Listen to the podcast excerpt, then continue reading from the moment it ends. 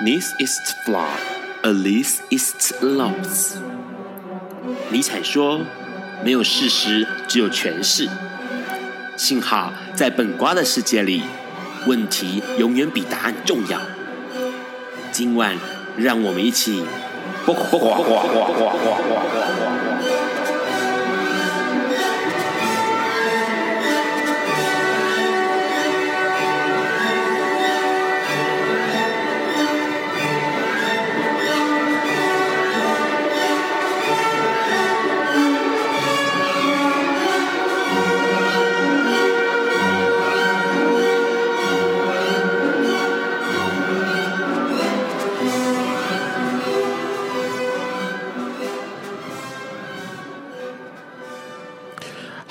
各位朋友，大家晚安。今天是二零一六年四月七日，礼拜四，现在是晚上九点钟。你所收听到的是播瓜笨瓜秀 Life 直播。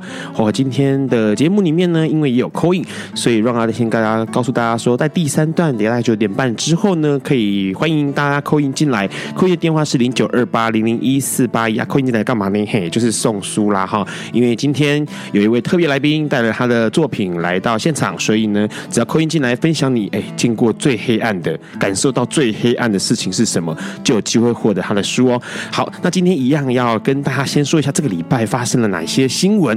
第一个最有趣的新闻哦，这让人观察到最有趣的新闻就是法国啦，法国通过了一个新的法案。这法国新的法案在四月六号通过，他说呢，这个未来要罚嫖不罚娼。哎啊，这个跟台湾之前曾经也有这样想过哈的做法是一样的，就是哎这个嫖妓的人呢要罚，然后呢这个从事这个性工作者呢是不罚的。听起来。好像是煞有其事，似乎是为这个性工作的朋友们找回了一些权利而人权。可是问题是呢，这样做真的是好的吗？这样做真的是有意义的吗？因为其实，在同时间呢，他也统计出来了，其实像在瑞典，瑞典他们执行了罚嫖这件事情已经有十七年了。那这十七年间呢，他们是用这个嫖客的薪资来计算的哦。可是问题是呢，在这个十七年来呢，他们虽然说表面上、桌面上这个这个嫖的情况哦，就是性工作。交易的情况，性交易的情况虽然减少，但是私底下网络上面的这个还是一样的很多哦。那只是说，大家可能去思考一下，这样的做法到底是为了什么？那如果假设是为了呃，比如说性病的问题，或者是其他的问题的话，是不是有可能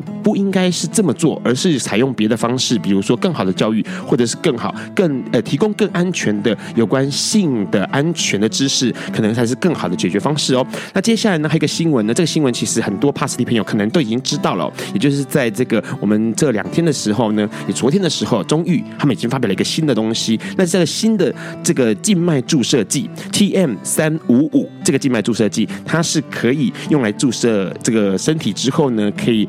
这个控制 HIV 情况的一个药剂哦，那相当于许多人可能都有经验，就是哎，我在这个帕斯蒂朋友在服药的时候是每天需要服药的，那可是未来这个静脉注射，可能哎，你可能就去医院打一针啊，那这一针可能就是一个月，可以这个持续一个月的时间，你可以不用再服药。那当然，相对的，它的控制性或者它的方便性，当然就提高很多了。那这个新闻之外呢，其实有一个新闻让你非常觉得非常有意思，它就是法国啦，哎，一样是法国，法国呢，他们今天被迫。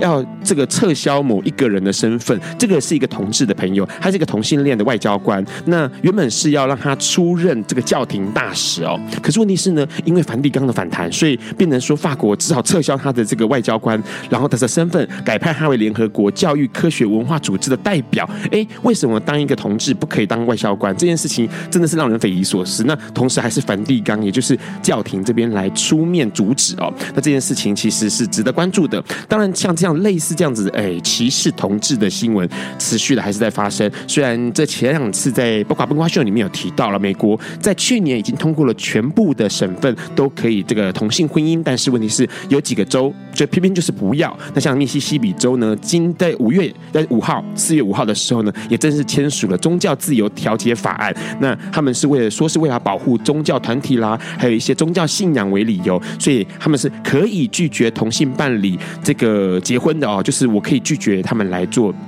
结婚的这件事情，那当然这种歧视同志的事情呢，发生一再一而再再而发再再而三的发生，像密西西比州这次发生了，那上次我们提到了那个美国的北卡罗来纳州，他们也是一样嘛，就是歧视同志，然后导致有很多很多的事情才产生哦。当然呢，这次也看到一个新闻，就是。这个国际知名的第三方支付平台 PayPal，他们就是在在礼拜二的时候呢，就宣布说，原本要在里面，在这个北卡罗来纳州投资一点一亿台币的一个投资哦，可是问题是，而且还要雇佣当地的这个员工四百名哦，全部都取消，因为呢，北卡罗来纳州他们歧视同志。那这件事情其实看了让人会觉得很有趣，因为在美国，你看看有歧视的，然后也有支持的。上次有听到嘛，旧金山，然后这个纽约都告诉大家说，告诉他们州民说。哈，千万不要再去那个这几个地方歧视的地方，因为不要让他们赚光光彩。那今天这一次呢，在这个也是今天哦，今天发生的加州的旧金山，他们就直接公布了一件事情，就是好，我要实施全新的育婴假，同时同志伴侣，好，同志伴侣是可以享受这个全新的育婴假。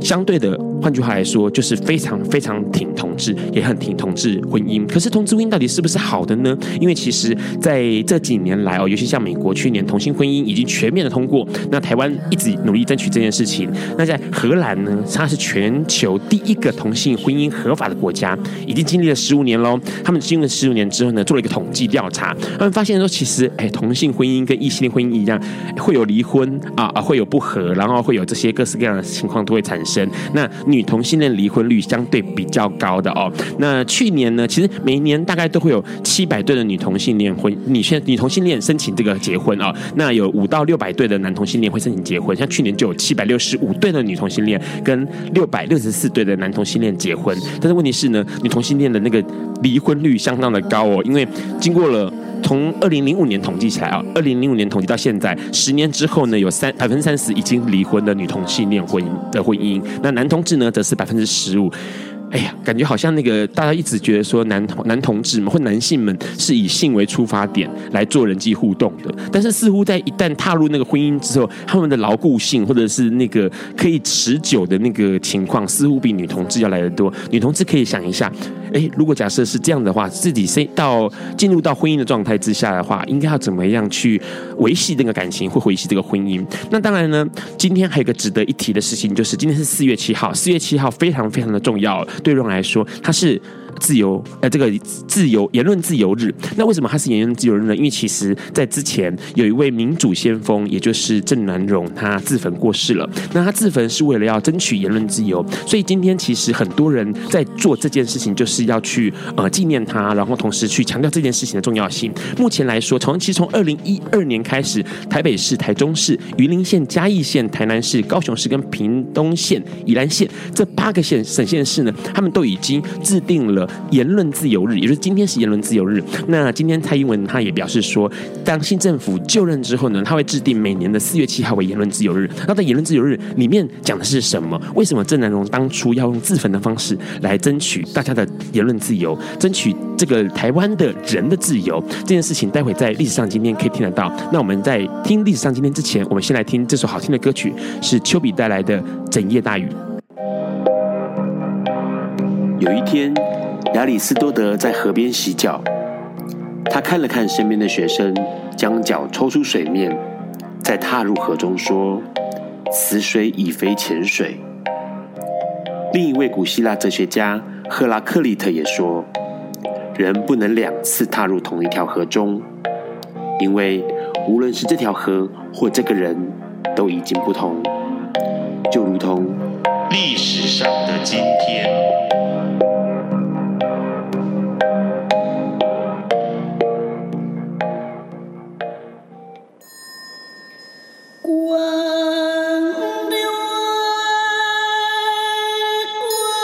今天是二零一六年四月七日，二十七年前的今天，也就是一九八九年的四月七日，台湾民主化过程中非常重要的独立运动推动者郑南榕自焚过世了。相信许多关心台湾民主与台湾独立的朋友，一定对这个名字不陌生。他也是荧光幕前民进党员叶菊兰的亡夫郑南榕，也是台湾民主化过程中重要的分水岭关键人物。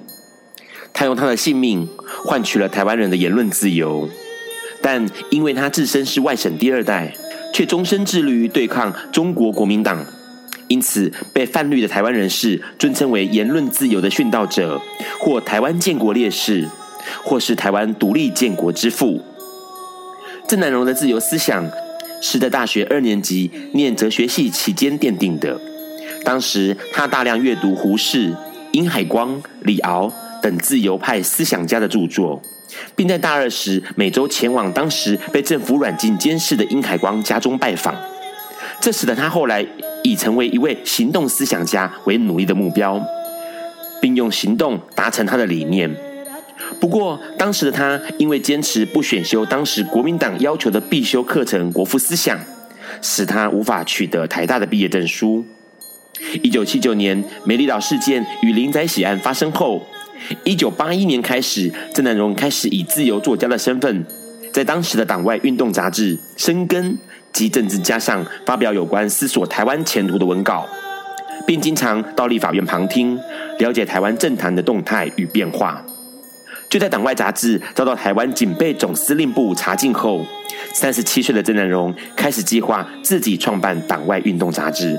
他到处收集大学毕业证书，向行政院新闻局登记发行人。在创刊前，一共申请了十八张杂志执照。之所以这样做，是因为他知道未来在遇到政府下令停刊时，杂志还可以以其他的发行执照正常发行刊物。三月十二日。由郑南榕担任创办人，李敖担任总监，陈水扁担任社长的《自由时代周刊》发行了。一直到一九八九年，《自由时代周刊》运作长达了五年又八个月，出版了三百零二期，多次被警方以台湾省戒严时期新闻纸、杂志、图书管理办法查禁杂志，创下台湾被查禁与停刊次数最多的纪录。一九八四年底，江南案发生后，郑南榕更积极透过出版书籍揭露蒋家，并发表言论批评国民党与当时刚创立的民主进步党。前后许多被文章指涉涉嫌贪污的陆军军官，先向法院指控郑南榕诽谤，郑南榕皆亲自前往法庭出庭应讯，并表示愿意为杂志内容负起全部责任。他同时也向其他杂志社疾呼，当有一家杂志遭到指控时，其他拥有相同理念的杂志社应该团结起来，联合发表文章表示支持。一九八六年，郑南榕以杂志社为基地，开始运作各种民主改革运动，包括主张解除戒严的五一九绿色行动，并加入在美国成立的台湾民主党，成为这个党在台湾本岛上的第一位党员。同时，也在一九八七年成立了二二八和平日促进会，并且发起了二二八真相平反运动。一九八七年，郑南榕在金华国中演说，要求解除戒严，并公开主张台湾独立。在那个说出台独言论会被抓去审问的戒严年代，郑南榕成为台湾第一个在公开演讲中表态支持台湾独立的人士，也奠定了他的名声。此后，在各地的演讲与游行活动中，他一定会说：“我是一个外省音呐，我主张台湾独立。”这句话正是针对国民党党员提出的。隔年七月，郑南榕前往日本、美国，取得台湾旅日法政学者许世楷所写的《台湾新宪法草案》，并在十二月十日国际人权日当天发表在第二百五十四期的《自由时代周刊》上。这份新宪法草案成为郑南榕自焚的引火线。隔了一个月，周刊便被查禁，并在一九八九年的一月收到高等法院检察署所发的郑南榕涉嫌叛乱的传票。郑南榕表示。叛乱的指控对知识分子而言是极大的侮辱，因此拒绝出庭，并在“独立是台湾的唯一活路”公开反问稿中表示：“国民党不能逮捕我，只能抓到我的尸体。”一月二十七日开始，他将自己囚禁在民权东路的《时代》杂志社内，以不移动的方式，让检调单位无法以有逃亡的嫌疑逮捕他。来自各地的义工也轮流驻守杂志社。一来是防范军警攻坚强行逮捕，二来希望能阻止郑南榕自焚。郑南榕在总编辑桌下放了三桶汽油，而他的妻子叶菊兰则四处奔走，拜托卢秀一等人能够劝消他自焚的念头，并为总编辑室多打了两把钥匙。他告诉职工们，千万不要在警方攻坚时让郑南榕一个人在房间里。那年的农历年，郑南榕并没有回家过年，使得他的弟弟只好把父母接到杂志社为奴。而负责检察官在四月四日也签发了四月八日截止的拘捕票，这迫使两百多位刑事员警、消防队、霹雳小组不得不发动强制拘捕。四月七日当天早上，警方分成两路前往三楼杂志社，在混乱之际，有志工泼洒汽油阻止警方破坏大门，但警方并未停止使用乙炔破坏铁门的行为。乙炔喷发的火花立刻造成了楼梯间大火。正当所有人试着以棉被、水桶灭火之际，郑南榕进入了总编辑室，并将门反锁。他已然预备准备的汽油，是一直到前头忙乱了一阵子，才有人发现郑南榕不见了。郑南榕的弟弟赶紧用叶菊兰提供的钥匙进入总编辑室，才发现郑南榕已经自焚，成为一具焦尸。郑南榕逝世的消息很快传遍了台湾各地。各地陆陆续续有民众设立简易灵堂祭拜与纪念。五月十九日举办的告别式出殡队伍变成了游行活动。郑南榕杂志社的同事詹义华在队伍行经凯达格兰大道时，跨过铁丝网，披着“身为台湾人，死为台湾魂”的布条，在总统府面前同样以汽油自焚身亡。那时的台湾刚解除戒严不久。郑南榕自焚身亡，成为许多改革的动力。叶菊兰以遗孀身份投入了一九八九年的立委选举，成功高票当选台北市南区的增额立法委员，并且连任了第二届、第三届和第四届的立法委员。同时，民主进步党三十多位成员也成立了新国家连线，赢得了一百七十万票，总共二十席立法委员席次，呼应了郑南榕过去的主张。那就是应该要成立新的国家。后来，一九九零年就任第八任中华民国总统的李登辉，持续推动修法，以促进思想自由、言论自由、新闻自由和学术自由，并且下令释放张学良、孙立人等过去遭到政治软禁的人士。之后的野百合学运等社会运动的发起，也进一步促使政府废除动员戡乱时期临时条款。并制定中华民国宪法增修条文，并且全面改革国会。一九九二年，立法院废除中华民国刑法第一百条，以保障各种表达自由。到了一九九三年时，完全开放广播频率和有线电视。台湾之所以有现在的民主自由，郑南榕是非常非常重要的关键。他以殉道的精神和具体的行动来争取言论自由。他不只是言论自由的斗士，民主的斗士，更是台独的斗士。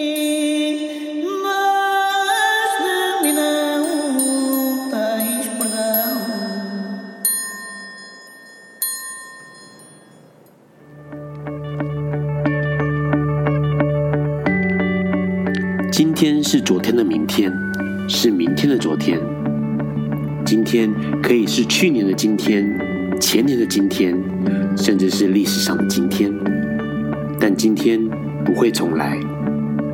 你今天过得如何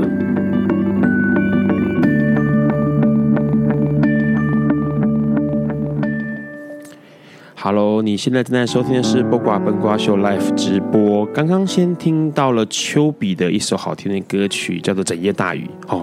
他那个歌感觉起来很很奇特哦，因为很多人可能没有听过这样歌的风格。那这是一个新生代的创作者，他的父亲是这个摄影师，母亲是作家哦，所以他从小到大就对于很多很多事情是敏锐的，包括电影啊、书籍、文学、影像啊、剧场啦、啊，或者是舞蹈啊、音乐这样子。所以他的那个创作，说实在，可能不叫对很多人来说，他定义可能比较歌曲，他可能算是一种比较前卫性的声响哦。那他至今目前已经发展了呃一百多首。歌，然后收录在八张的概念专辑里面。那这些东西其实还蛮有趣的，因为其实说实在话，跟刚刚历史像今天听到的一样，在台湾其实是有很多的言论自由，你可以做你想做的，想说你想说的，那写你想写的，那基本上不会像以前早期会受到一些压迫或者是压抑哦。那今天呢，其实这个作者呢，他的作品就是一个这样的例子，因为很多人会觉得他作品看起来好可怕、好黑暗哦，然后里面其实是也许在某个年代，或者是某个强调这个思想要纯正清洁的年代，可能会被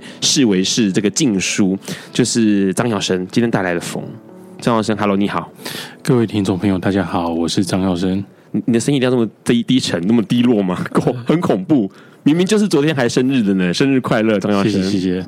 没有，因为我觉得可能上节目的人这样子低沉的声音比较少啦。我希望大家记得我，谢谢。好，这样会比较有那个深夜了嘛？我就是让大家有那个磁性的嗓音。先问一下，因为其实你的书很多都在讲跟黑暗的啦，或者是跟人性的啦，待会再细讲书。先问一下，你刚刚其实前面有聊了一大堆那个新闻题材哦，有一个有两个题材，我觉得也许你会有兴趣聊。一个是那个法国罚嫖不罚娼，你怎么样看这样的新闻？其实我是一个非常自由派的人啊，那老实说，罚嫖不罚娼是不对的。为什么？是我根本觉得不应该罚。那个呃，嫖跟娼之间会被罚，主要就是因为它是一个性交易，它牵扯到钱的问题。那反过来说，那如果我从事性行为，我只要不给钱，你就罚不了我。所以他鼓励的是大家尽量的从事性行为，然后不给钱。这样他对对真正的症结点，就是因为你利利用身体来赚钱，他反对这件事情。可是为什么我不能利用身体来赚钱？对，因为其实，在这件事情呃曝光的时候，其实很多那个工作者、性工作者，他们就觉得说，我有自己的身体自身体自主，哎，我认为我的身体可以用来工作，用来赚钱。他跟劳力工作者其实没什么两样。嗯，对，我去搬砖块，我在太阳底下晒太阳，我也是一样用身体在付出。那他们也是认为认为他们在身体用身体付出，可是为什么不能收钱？这件事情其实很多人会觉得，哎，当初好像很多人还是因为台湾之前是罚娼不不罚嫖，对对，这个这个更可怕，对对对，那就发生很多事情，比如说那个呃妓女跟那个嫖客一起被抓到警察局，最害怕的是妓女，那嫖客是一点都不害怕，对。可是我真的真心认为说。呃，性交易这种事情从古到今一直都存在，代表它就是它的需求。是。那如果说你建立一个很完整的制度，它甚至可以管理到，比如说一直在强调，就是强调说想要阻止性交易是因为要控制性病。可是你做有一个很完整的管理的话，其实才是真正的控制性病这件事情。否则的话，呃，大家都非常自由的从事性行为，然后不收钱，那也没有任何的防治性病的一些措施的话，那其实。会扮演的更厉害，不是吗？对，而且重点是，其实我觉得那个很可怕的是说，他开了一个那个人权的倒车，因为性权就是人权嘛。那问题是在这种情况之下，他会觉得说，我的性权被控制住，我就被我被政府给拘局限住了，我必须要这么做，而不能那么做。那同样的性倾向应该也是人权之一。这个感觉起来，那个美国这几这这几个礼拜发生很多有趣的事情。那各州好几个州都跳出来说：“哎，我就那个要反同志法，然后恐同的那个声浪一直产生。”你怎么样看待那个最近这这几这几个礼拜美国各州有一些想法？那关于同志歧视这件事情，我其实有一个非常非常好笑的一个比喻，就是我们到底什么时候才会去关心？别人在他自己家里跟谁做爱，什么时候？其实这种时候，就是我们拿起，呃，如果对异性恋异性恋来讲，他拿起一个 A 片；对同性恋来说，他拿起一个那个 G 片，片，嗯，然后你再看上面到底演的人是谁。这时候你会在意谁跟谁做爱，否则的话，谁跟谁在他家里面做爱，关你什么事啊？对。那我真正就是开始好奇，所以这些同事歧视的人，他非常非常在意谁跟谁在自己家里面做爱，难道是因为他想看吗？他们而且但是他们看不到，可是他们又想管，那就是跟我们看 A 片跟 G 片的心态一样。我非常非常想知道别人怎么做爱，是，是我非得管他不可。那可能就是因为他们非常想看，又看不到，又不能够承认自己心里的这个状态，所以才用歧视表达出来吧。是。那其实那个美国他们好好多，因为其实还是有很多州哦，或者是县市里面，他们对于那个宗教的事情，因为有些宗教狂热分子，那他们极为保守的时候，他们可能就那种些基本教义派，他们觉得说，哎，那些东西好像违反大自然呢，违反呃教廷的意思，违反宗教的意思，所以他们就那个出发点就一直会希望说，我们就是应该要。遏止同性婚姻，喝止同性的行为。可是，在那个圣经里面有很多很多的句子，它事实上现在也没有人在争议的。比如说，他是不希望女性受教育的，嗯，可是现在也没有人在管这件事情了。所谓的不自然的事情，譬如说不能够佩戴某些物品在身上，这在圣经上面是清清楚楚写着。可是依照时代的不同，它其实就是要应该要改编。是对。如果说你一直照着上面做一种非常基本教育派推演的话，那其实不能做的事情比那个你去管别人的性倾向还要来的严重很多，因为如果说它是交易的一部分，应该是你对你自己的束缚，你对你自己的控制，而不是你去控制别人。圣经上我记得是没有叫你去干涉别人、控制别人，这不是一个被鼓励的行为。对，而且好像很多人就是拿着那个鸡毛当令箭哦，就是我今天就是这样子，然后所以。引用谁谁谁的话，引用什么神的话，然后所以你们不应该这么做，我做的是对的哦。那我觉得那个东西其实蛮可怕。近年其实张耀森做了很多事情，我觉得那个事情也蛮有趣，是因为他好像也随着时间的改变，他做了很多不一样的变化。之前你以写小说为主嘛，对，然后后来这几年好像不太一样了，对，后来开始呃做一些跟影像有关的东西，包括开始写剧本，开始拍片。有的时候自己也下去客串一下演员，对，因为今天那个让把这个您要上节目的讯息传给了让的好朋友，就是那个五月天的石头，然后石头看到说，哎，他要他要演《百日告别》。我就说，啊，是啊，因为《白日告别》我看了，我也看到你在里面嘎一脚，这样为什么会想要有这么多的那个跨？我觉得跨领域的事情，其实很多人会会不敢碰，也就是哎不熟悉，然后或者是好像不是那么的有把握。可是你好像到处在碰，就是包括电影的，包括影像的，包括文字的，然后包括自己跳下去演这件事情。嗯，呃。其实现在跟以前不一样，现在那个看书的人越来越少，那阅读人越来越少。可是我觉得阅读是一个很重要的事情，阅读是你如何去理解这个世界，如何让自己跟这个世界产生连结一个唯一的方法。阅读不只是读文字而已，包括你跟人相处的时候，你能不能读懂对方，呃，怎么样的态度看你，那个也是一种阅读。那。当并没有要阅读的时候，我就想说，那我应该换个方式去让更多人想要阅读，所以我开始把它变成一些影像作品。那因为影像的感染力跟影像的传播能力是比文字来的好，也自由的多，所以我就开始呃做编剧，然后开始把自己的小说改编成影像作品。那会去演戏是因为呃也想要知道演员是怎么一回事。免得我自己的那个剧本写出演员没有办法演的东西，对，都要自己亲身去尝试过才会知道。因为而且基本上之前让很早以前就认识耀生哦，那那时候其实耀生跟我讲说，其实对于来对他来说，做导演是一件，或者是跟电影有关的东西，其实是很早以前就有的想法了。那那个时候其实就有这种念头，就是觉得说，呃，文字四维，大家都不太看字的，对不对？可是它还是非常重要，因为就像是我们要拍片的话，那个。最重要的依据还是剧本，还是剧本。对，对，所以剧本就是文字，就是所有事情的基础。对，那你没有办法在一个没有文字的情况下面去做各种沟通，也没有办法跟别人共同创作一个东西。尤其电影，它是需要非常非常多人一起合作的。对，所以我还是把那个文字放在一个最重要、最基本的东西。那当然是希望可以透过别的形式，让更多人回来看文字。对，可是其实，在文字背后，好像有些东西是张孝生更在意的。那个东西其实它很有趣，因为它可能躲在在文字的后面，他可能。躲在影片的后面，他可能躲在他的动画的后面。那待会我们要请耀生再跟我们聊一聊，他这几年来有一些短片，有一些动画，其实很有趣，而且我觉得蛮诡异的哦，是诡异气氛的东西。那待会我们回来再听耀生怎么说。在这个之前，我们先听一下一首歌，Roots，它是 Portishead 的好听的歌曲。刚刚听到的是 r o s 你现在收听到的是笨瓜秀 Live 直播。那个 r o s 这首歌呢是 Protest Head 的一首歌哦。那这首歌其实收录在一九九四年的专辑里面，专辑名称叫 Do Me。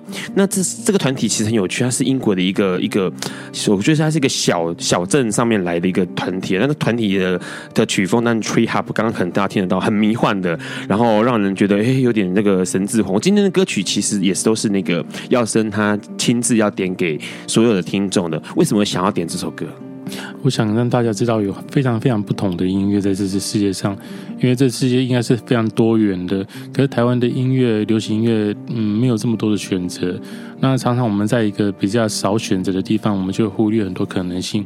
那所以我希望给大家听一些很特别的东西，让大家知道说，呃，这世界上事实上是非常非常各式各样的东西都有，所以不要觉得自己太孤单，因为这世上可能有人跟你一样。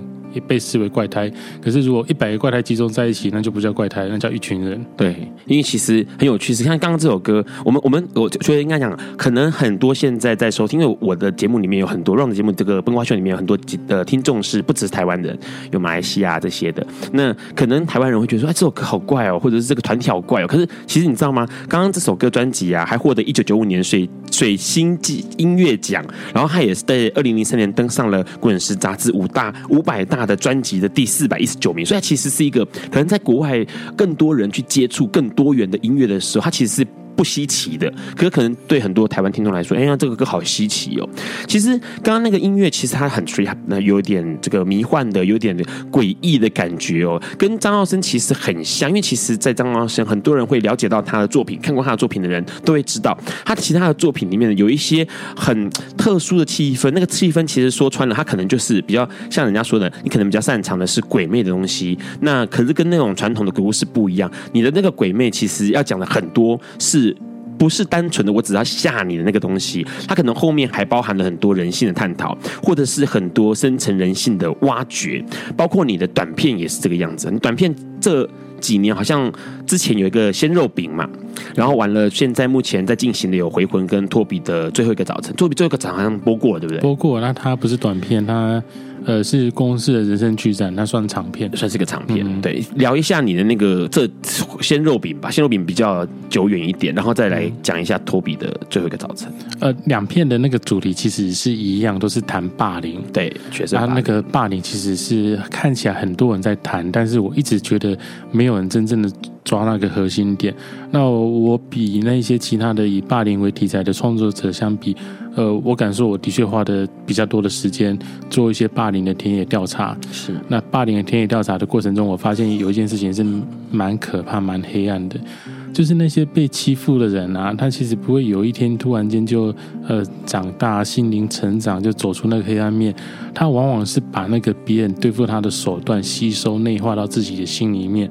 当他到了一个新的团体重新开始的时候，他一股脑的把它用上来，因为他有恐惧感。他说不用的话，别人很快用在他身上。对，那是我所看过，我觉得一个很黑暗的事情。那有很多例子可以讲啊，但是在为什么会会以那个霸凌为这个题材是呃。这个世界上的那个霸凌啊，其实不止在学校里面呢，我们在职场上也会看到，当兵的时候也会看到，它其实无所不在。那另外一方面，我为什么会用鬼的方式去表现其中一些特殊的心理状态？是因为呃，通常以前的那种鬼的表现就是一种恐怖的、吓人的，又冤魂不散。可是，在我的作品中的鬼，它其实是一种呃，我举个例子好的啦，比如说有一对情人，他们以前可能发生过一些不愉快的事情。那现在两个人面对面坐着，假装若无其事，可是心里面有一个芥蒂，有一个很大的疙瘩。那个芥蒂跟疙瘩，事实上就是个鬼。怎么说呢？没有人看得到它，可是它存在啊。对，可是你。不知道怎么去形容这个东西，它就是在阿飘一样的飘来飘去，没有一个具体的形体，但是它确实就是存在。那这种你我之间说不出来、不肯说出来，但是有非常大的心理的纠葛，它事实上就是一种鬼。那我是把它给具体化，把它给写成一个真正的鬼出现。那在以前的以前人的表现方式中是不会把它当成鬼直接来表现，但是我觉得。你直接把它变成一个鬼的时候，有一个很强烈的作用，因为你就没有办法当它不存在了，它就是真的存在。对，对而且其实因为是鬼的存在，我觉得耀生用一个很很有趣的方式，他把这个刚刚说的那种种种的，也许是情绪，也许是负面的，也许是各式各样的想象的，关于不管是霸凌的，包括包括是自己的那些东西，他用一个具体的方式，就是用鬼的方式来呈现了。而且鬼有一个特性，就是我们都会想要出轨。可是问题是不一定除得掉，然后重点是他就会跟你纠缠在一起。那个纠缠好像一直以来都是在要生的，不管是小说里面，或者是在这个短片或者是长片的这个剧情里面，都会出现的。就是那些人好像摆脱不掉一些东西，但是他们似乎又在挣扎什么。嗯呃，有一个很重要的一点呢、就是鬼它不一定是恐怖的，对，鬼有时候是令我们怀念的，是，譬如说你长大了，你失去了以前的纯真，你以前的纯真对来讲就是一个鬼啊，对，它不存在啦、啊。可是有一天，当这个纯真在你面前出现的时候，你怎么办？你对它其实不是恐怖的，你是怀念的，而且你还会有点难过，因为它不可能再回到你的灵魂里面，是，它是一个你抓不住的鬼，离开你身体的鬼，那也是一种象征层次的表现。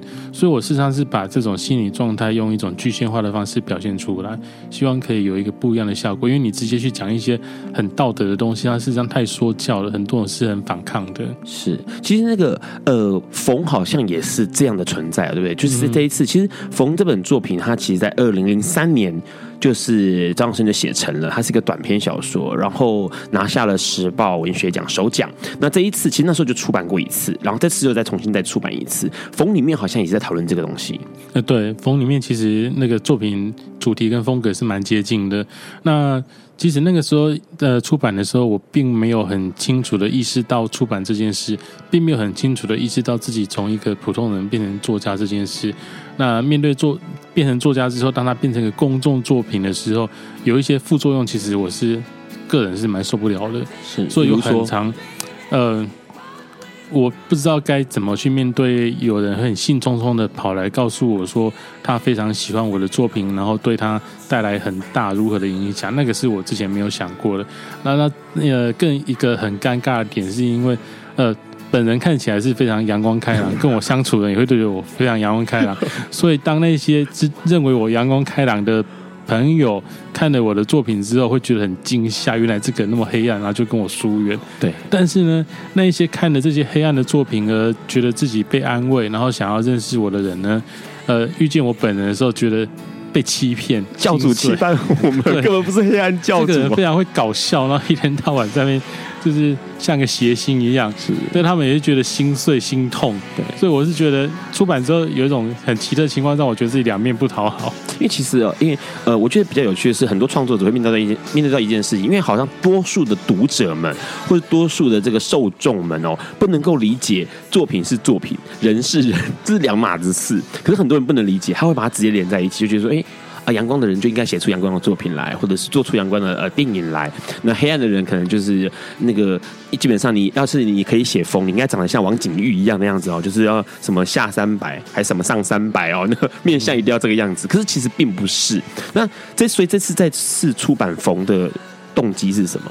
再次把它整理出来。其实我也很长一段时间是希望这本书就绝版就算了，就没有人看到就算了。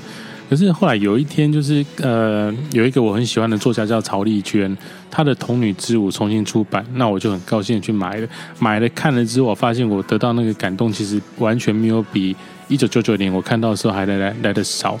那我就回想到说，当初这本《冯》虽然说很多人说它是一个极度黑暗啊、负能量的作品，但是当年就是呃，它出版之后很意外的，我在博客来上面看到一个评语，那个评语是一个人他说他有忧郁症，然后他周遭的朋友都不愿意让他接触到任何负能量，就是负面的东西，反而要一直叫他看一些很阳光正面的啊，像那种就是呃。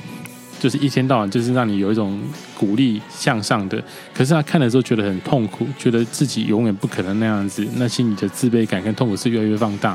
直到有一天，他听说有一个作品是全然的黑暗，叫做《缝》，他就偷偷买，也偷偷看了。看完之后，他说他得到了非常大的安慰，嗯，因为知道自己不是孤单的，有一种被理解的感觉。是我才发现说，原来呃黑的东西它是。有很大的包容力量的，嗯，它可以把世间所有的不堪全部都包容。当你知道说，呃，有人跟你一样的时候，你事实上是得到安慰的。得到安慰之后，才有可能脱离原本那个环境，对，原本那个状态。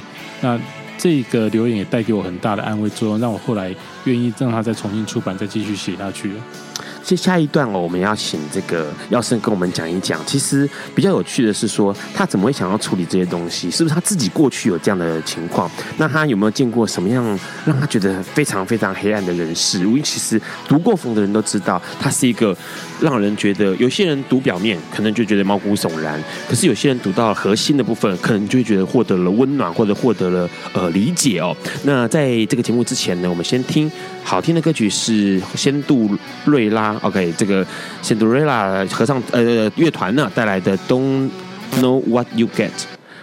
Hello，你现在正在收听的是不瓜笨瓜秀 Live 直播。刚刚收收听到的是好听的歌曲，是 Don't Know What You Get。然后这首歌呢是 Cinderella 乐团他们所带来的歌曲，收录在一九九八年 Long Cold Winter 啊、好长的冬天，寒冷的冬天哦。那这其实这个乐团它都是重金属风格，然后呢会让人觉得，其实就像刚刚耀生说到的，很多东西看似黑暗，但它其实有极度的温暖或者极度的亮光。那同样的这个重金。金属乐团看起来好像是冰冷的，但是他其实听了他的歌曲，你会发现到很多东西是会抚慰人心的。那接下来这段时间呢，我们可以开放扣印也就是说，您只要扣印进来。分享一下你见过最黑暗或者你理解过最黑暗的事情是什么？扣音的电话号码是零九二八零零一四八一，那就可以获得张耀生的新的缝哦。先来聊一下刚刚那个耀生，刚刚其实刚刚听到缝这个内容，我想要念一段，我觉得这一段会让我觉得看到最后，他其实最后面我可以破梗吗？可以啊，好，我都念，因为最后一段其实是之前啊，在很早前就是之前的缝啊，让看到的时候觉得最震撼的一段哦。那最后一段他其实讲了他的故故事，其实大家看了书才会有理解。那最后一段其实有很有趣，他说：“我来到二楼，用衣架顶开天花板，只见父亲双手紧紧抓着一个黑影，脚踩缝纫机，将黑影往针头送。被针头刺过的黑影如沙尘散落一地，像漆黑的夜色淹没父父亲双。”脚，父亲脚踩转轮，死命的刺破奶奶的黑影，而散落一地的奶奶化成一曲水、一面纱、一片黑，绕着父亲，把他缝入现实世界之外了。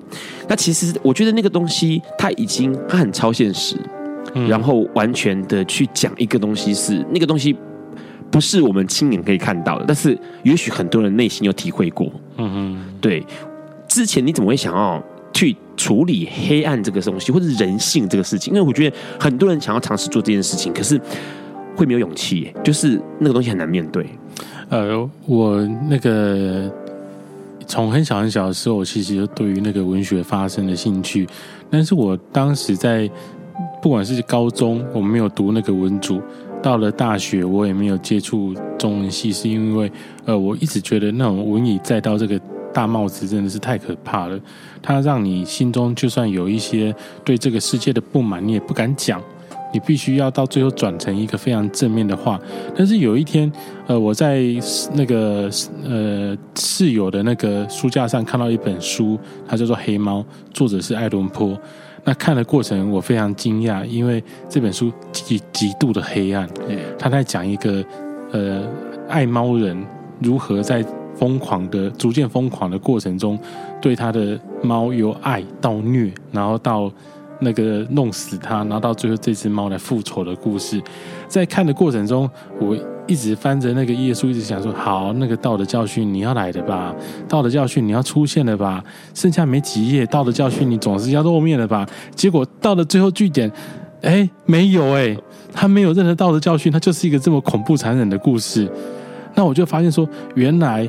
道德跟文学是不一样的。那在后来我真正念了那个英美文学之后，我才发现道德这个东西不是归文学管的，是它是宗教的事情。是，所以宗教跟文学本身怎么看都不会一样。文学它可以为了某种美学的目的，然后做一个全然黑暗的东西。那在看的过程中，我得到这这么大的惊讶。我后来自己尝试在写作的时候，我就刻意的不要去导向一个光明正大的一个。路线，但我发现说它会有个写实的效果。这个世界上的确有很多事情，它就是几乎没有什么希望可言。是，可是你要呃刻意给他一个希望，那又会有个很大的问题。譬如说嘛，我们看到有一个人被霸凌，被霸凌的很痛苦，但是我们如果说这个故事的结局是他最后。呃，他终于鼓起勇气啊，做了什么事情，然后就是走出了那个呃被霸凌的一个状态，呃，生命自己有自己的出口。好，那你真实生活中看到一个人被霸凌，你会怎么想呢？他一定会这样吧？对对，未来一定会这样，他一定会成功嘛？他要努力嘛？努力他的责任嘛？他一定要想办法让自己脱离这个被欺负的状态。于是你就不管他了，是，所以霸凌永远不会解决。是，那我觉得唯一一个让霸凌这件事情有可能解决的方式，就是让大家很清楚看到他他到底有多么的残酷。于是当你有一天发现有一个人被霸凌的时候，你不愿意坐视不管。那就是世界进步的一个可能来源，所以我为什么把作品处理的这么的黑暗恐怖？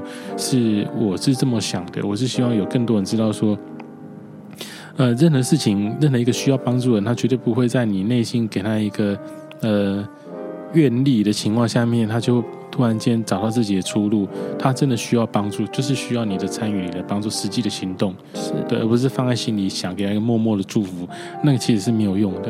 是，其实很有趣哦，因为哎，提醒大家一下哈，要 call in 的随时可以 call 进来，然后打断我们的话，那个电话是零九二八零零一四八一哦。其实刚刚耀森说到一些东西，我觉得很有趣，是他不，他反而不是在他的文字里面，在他的书写里面去告诉任何人该怎么做，他只是很忠实的去呈现一个现象，一个事实。那那个事实，他可能极度的黑暗，可是张耀生他完全不避讳的去谈论这个黑暗，或是谈论这个无奈。那我觉得其实就跟我觉得很多的日本作家，他们好像都会这样的方式。他们 OK 没有关系，他可能会被外界的，也许书评，也许市场上面说，哇，你的东西太恐怖了，太残忍了，然后不太可能发生，或者是我觉得那个东西都是刻意的去逃避，就是我们在。长期的被道德的训练之下，我们会觉得说，哎，那个不会发生，那个孩子一定会自己变好，反正那个事情有人会处理吧，啊，反正不是不在我身上，然后刻意的选择没有看到，我觉得这件事情其实才是真正很可怕的地方。问一下，姚生，你以前有见过什么样让你觉得很黑暗的事情吗？真实生活中，我印象很深刻，让我后来会以那个霸凌为题材去处理黑暗的一个真实事件是，呃，我以前在某一个地方上班。然后那个地方，事实上他的成员的那个学历都非常高，但是那那个地方有非常非常严重的霸凌的现象。那我后来仔细呃想一下，为什么会有这个现象？我先问大家一下，呃，应该很多人都记得《甄嬛传》这部片，是。那很多人会说这是职场现状，就是职场很残酷，像是跟《甄嬛传》那种斗争啊。可是我必须说。绝对不是这样子，职场现状不是《甄嬛传》。为什么？请问，如果说我们以那个职场来看的话，《甄嬛传》这边里面的那一些呃主角啊，他们的工作内容是什么？他们没有工作内容，对，他们唯一就是争宠而已，对，讨好老板。什么地方最容易发生霸凌这件事情？就是当这些员工没有实际的工作内容的时候。是我那时候待的那一个呃工作场所，就是一个呃。有点类似公务员，但是他其实不是公务员。大家其实没有实际的工作内容。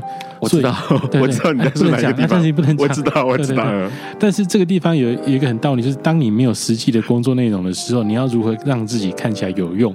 对，那就是让别人看起来无用。嗯，所以就花很多时间让别人看起来没有用。对，那当时在办公室里面，就是有一个领导者，他会鼓动。很多人去针对某一个看起来有点宅男特质的一个同事，然后去对他做各种排挤啊，或者说集体嫌弃他的那个工作内容不 OK。可是他们挑剔的点往往很好笑，譬如说他的那个表格的格子线啊，就是没有很齐啊，对，就这种很小的地方，或者说呃，他的最后一页啊，就是只有一个标点符号，没有内容这样子。那为什么？不缩减一个字，那那一页就会少掉，或者说他影印的时候没有用双面影印，然后这种破坏地球啊，如何如何讲的，那你就看到十几个人在连续讲这种根本就是微不足道的小事情，那集体的在对这个人施压，然后说这个人非常非常不 OK。我觉得最可怕的地方是，这个人他本来就只是一个很普通的宅男而已，可是当他一直被说自己不 OK 的时候，他慢慢的变成大家讲的那个样子，对，他慢慢的变得越来越怪。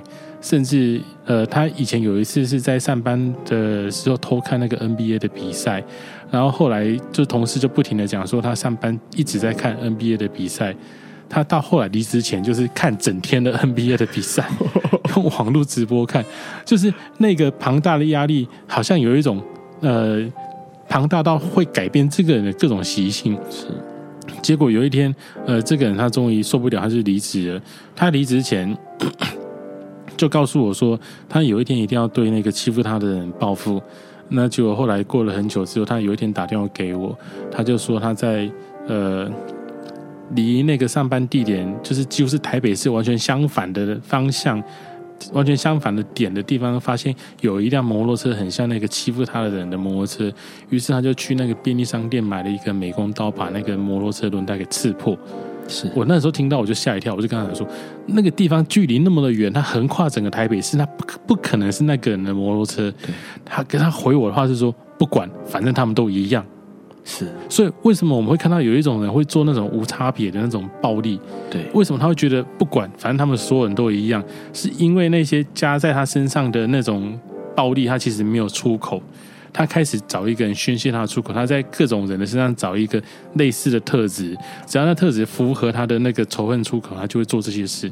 那你怎么看一下？因为我觉得很有趣，是我觉得要生来谈可能会很好。就是你怎么看那个王景玉的事情？就是你杀死了小女童的这个事情。因为上一期节目里面，其实很多人最近在聊嘛，他这个之前的那个作文本哦，其实是很他还国小的时候还赞美过警察，然后还体恤警察。那个作文的内容是这个样子。可是他后来变了，他变成是这样一个人，他是不是之间应该有发生一些什么事情让他也变了？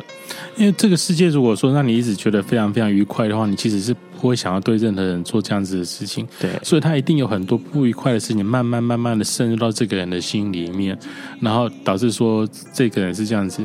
呃，一个人的人生非常非常长，我们其实没有办法拿把某一个片刻抽出来去验证说他之后为什么变成这样，为什么变成那样，这是一个不可能，而且可能会非常扭曲的事情。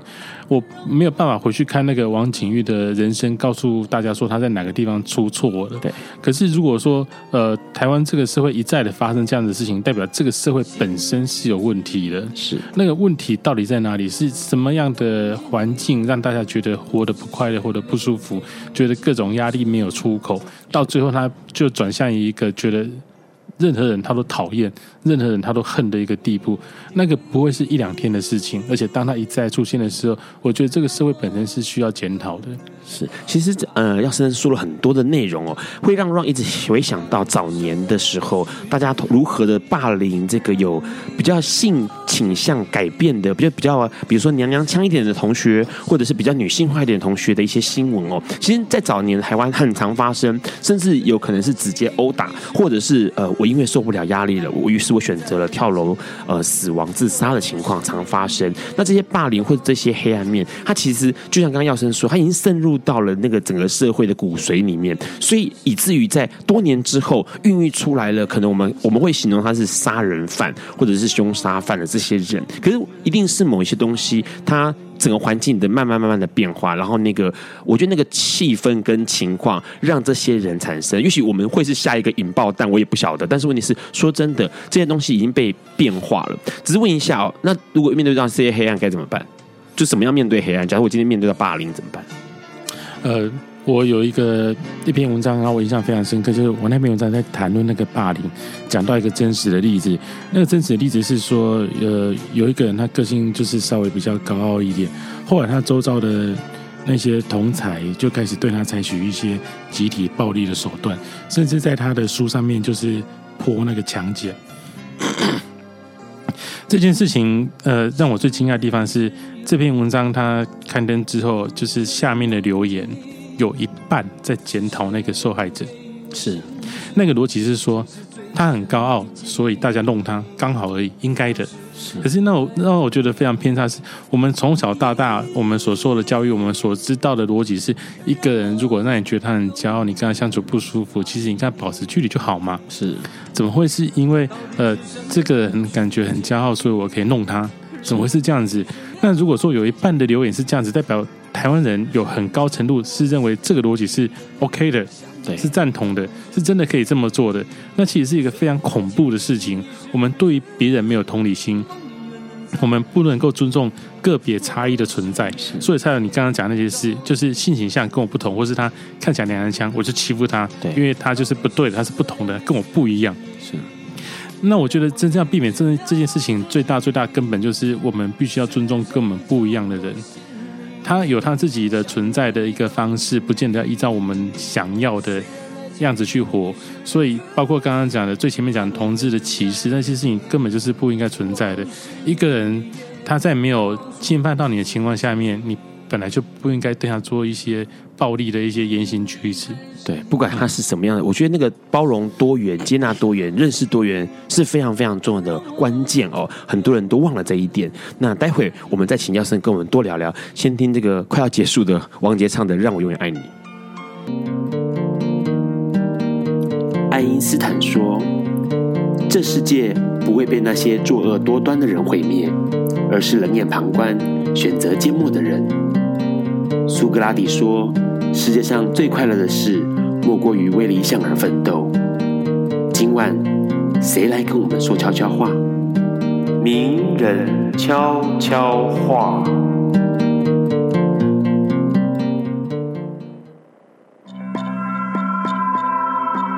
各位好，我是作家许攸生。当我们察觉到内心有所害怕，千万不要觉得愧疚。只有害怕的人想办法去面对并克服那些害怕，这才是勇敢。什么都不怕的人，反而无法体会真正的勇气。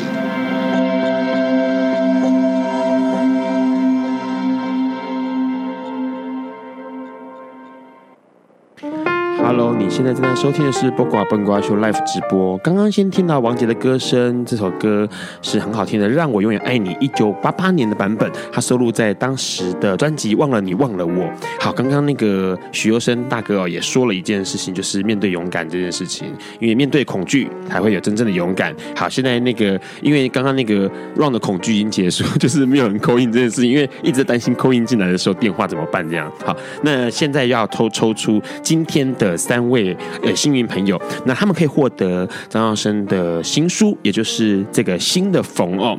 上次那个罗玉佳说是重逢，因为第二次的逢啊。好，看一下有谁呢？这个是 OK，好，呃，奥斯卡，奥斯卡 K 这这一位，然后还有第二位是陈怡婷，陈怡婷，尔东城，陈怡婷也获得了。张耀生的书，然后还有第三位是郑新宝，这三位呢会在粉丝。呃，脸书粉丝专业上面公布你们的名字，当我同时让也会私讯给大家哦，让大家他们让三位知道说你们获得了书。那接下来呢，我想问一下哈，主要是问一下耀生说，像你今年、明年的这个计划有哪一些？刚刚听到好像说那个《回魂》还没开始拍嘛？对，准备好是一个短片，那他有拿到那个短片辅导金，对，所以今年会拍。那它是一个鬼片。它是一个，它是一个真的鬼的鬼片。OK，好。对，那我为什么会选择鬼片？是因为想要用类型片，就是呃比较商业的手法去包装一些很严肃的题材跟内容，就是把大家骗进来看啊。是对，因为它看起来就像是一个呃纯粹的鬼片一样。是，它里面讲的事实上是讲那个。一样是讲暴力这件事情，是就是当外来的暴力进入你内心，你在默默承受的过程中，你其实被那个暴力同化。是暴力最恐怖的是它会复制。对，一个人一直打你，到最后你会变成一个打人的人，是因为你学会那些最暴力的一面。但是我把它用那个恐怖片跟鬼片的方式表达出来，那希望大家看了之后会开始仔细的想暴力这件事。我这我记得以前刚认识那个药神没多久，然后他那时候已经开始尝试用影像来说一些东西，然后传给我一个看一个很短的东西，一个雨伞，反正印象中就是那个这详细的那个内容一忘记，可是就是一个雨伞，然后。很可怕，就是那个可怕不是真的有看到什么鬼啊什么，不是那些画面，而是整个气氛很诡异，然后很可怕，然后反正有一个伞，然后在校园在学校里面吧，对对对，就走来走去而已啊，对对对，走来走去，然后有人，然后有有伞，就这样，可是极为极为可怕，就是会让你觉得毛骨悚然那一种东西，所以未来你还是你想要处理什么样的话题啊？未来的题材上面。也是一样，是刚刚说的那些核心东西吗？其实我都是以那个弱势者为真正的主要角色啦。对。可是我必须说明一下，那个黑暗的东西为什么它会有温暖的力量？因为我后来发现，就是我在书写的时候，事实上是站在这些弱势者的旁边，陪他们一起走过那些很悲惨的遭遇，所以它事实上会带来一个温暖的力量。那如果说你只是在操弄那些弱势者啊，把它弄得很残酷的话，那其实是非常不舒服的，因为你会把暴力跟那个呃残暴本身变成一个噱头，对，那会很狗血。但是如果说这个呃，所有的不愉快跟黑暗的事情是这些弱势者必经的，但是作者陪着这些弱势者。慢慢的经历过这整个过程的话，它其实会带来一个温暖的力量，因为有人陪着你。嗯，那我还是会朝这个方向继续创作。所以你你刚刚提到的弱势者包括哪一些族群或哪一些人？譬如说被霸凌的人，譬如说在升学压力下没办法找到自己的定位跟得到肯定的人，因为升学压力很恐怖。呃，我们会肯定那个成绩最好的人，我们会。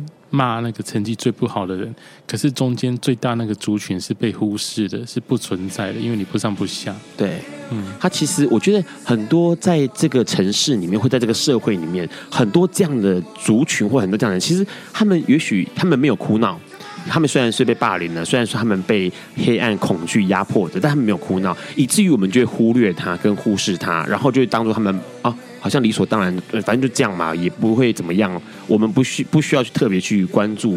那可是耀生似乎想要把这些东西给挖出来。未来其实你的书，未来是用还是用影像的方式比较多吗？还是说书写也会有小说之类的都会有？因为还是有一些东西，它事实上是呃文字可以讲的比较多。因为呃。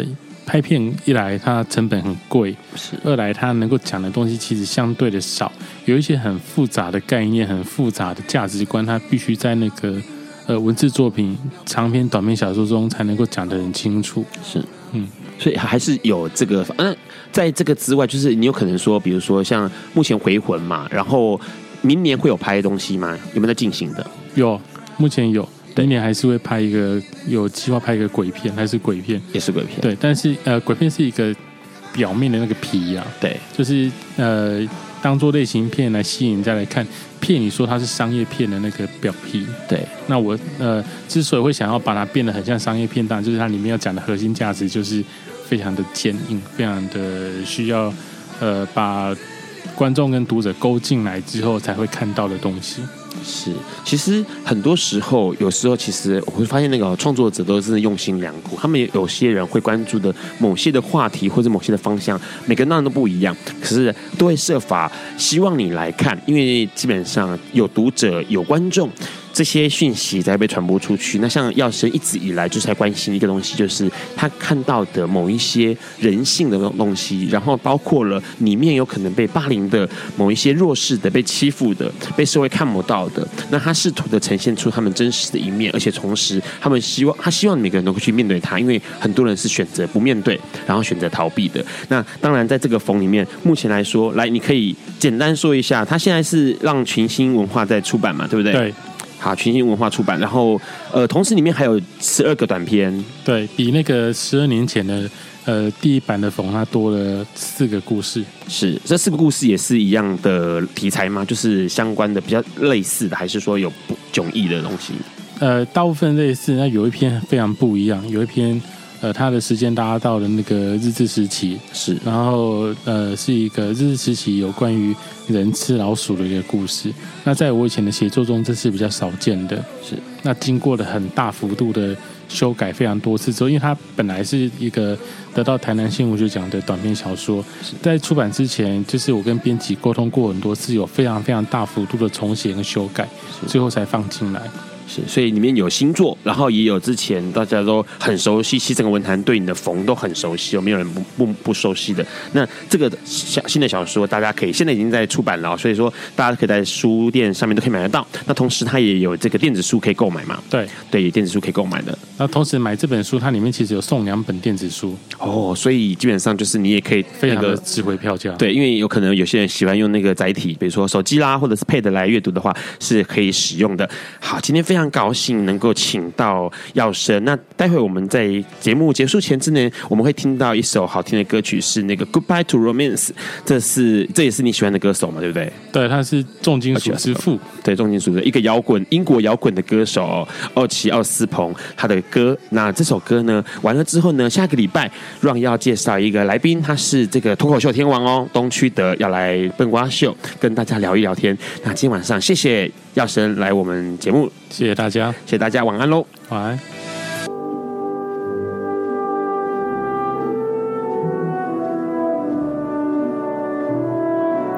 以上节目不代表本台立场。